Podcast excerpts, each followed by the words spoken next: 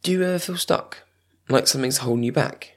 I know I do, and when I feel like this, I remind myself of all the things in the future and that it's okay to feel stuck because progress is slow and patience is important. If I help at least one person doing what I'm doing, it's some good and I know it's helping someone. But back to today's guests and how when they feel stuck or down in self confidence, it's this little trick that helps. I know what I'm doing here is an immense privilege, so thank you for choosing to listen to this podcast. And now, back to Terry. I mean, what, what do you mean by crazy, Terry? Because I mean, the, the, drawings I think are, are great. Like they're, they're realistic, the, the depth of color, uh, and the line works. It's incredible. So, I mean, by crazy, what do you mean by that?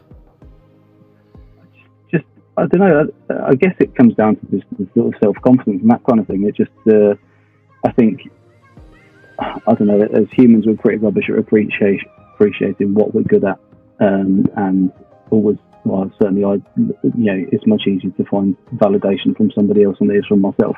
You know, we look for external validation at all times, kind of thing. So, and I'm, I suppose, typical sort of creative person, very, very fragile like that. In that, you know, if someone else says my stuff's good, it's like, oh, really? Oh, okay, thanks.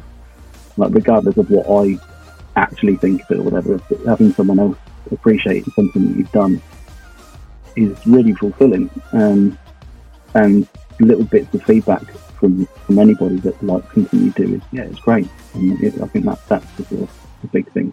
But it still honestly blows my mind that people think that something that I've done at all um, is good enough to hang on somebody's wall, whatever, or to be given as a gift and stuff. It's yeah, it's still pretty humbling that we, I, you know, I get sent pictures from people who've, who've framed their work or hung it on the wall and stuff. And like, oh, I did that. That's that's pretty cool. So yeah, it's I don't know. I, I hope that never never stops. Like feeling like that because that's kind of why you do it or why I do it. Um, it's I enjoy I enjoy the process of it and I enjoy the, the, the conversations I have with people and things like that. But yeah, the satisfaction that someone someone's put a piece of work that I've done on their wall. It's really, really cool. I had a, um, sorry, yeah, I had a, I was at Bicester Heritage a little while ago, just probably, probably about a month ago now, one of their, their scrambles, the Sunday scrambles. Um, and I had this lad, and he must have been, I don't know, 11, 12, something like that. And he, he wanted to buy, I think it was my print of a Mark 1 Golf GTI, you know, something that was around, you know, 30 years before he was born you know, old thing, not, something that he wouldn't necessarily know loads about or whatever.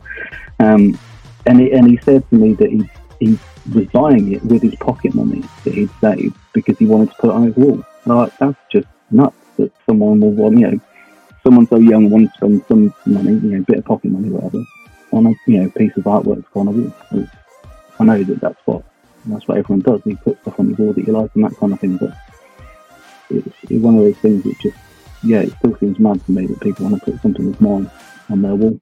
Terry is a man of immense talent, and to take the leap and make his skill his job is so courageous, to say the least.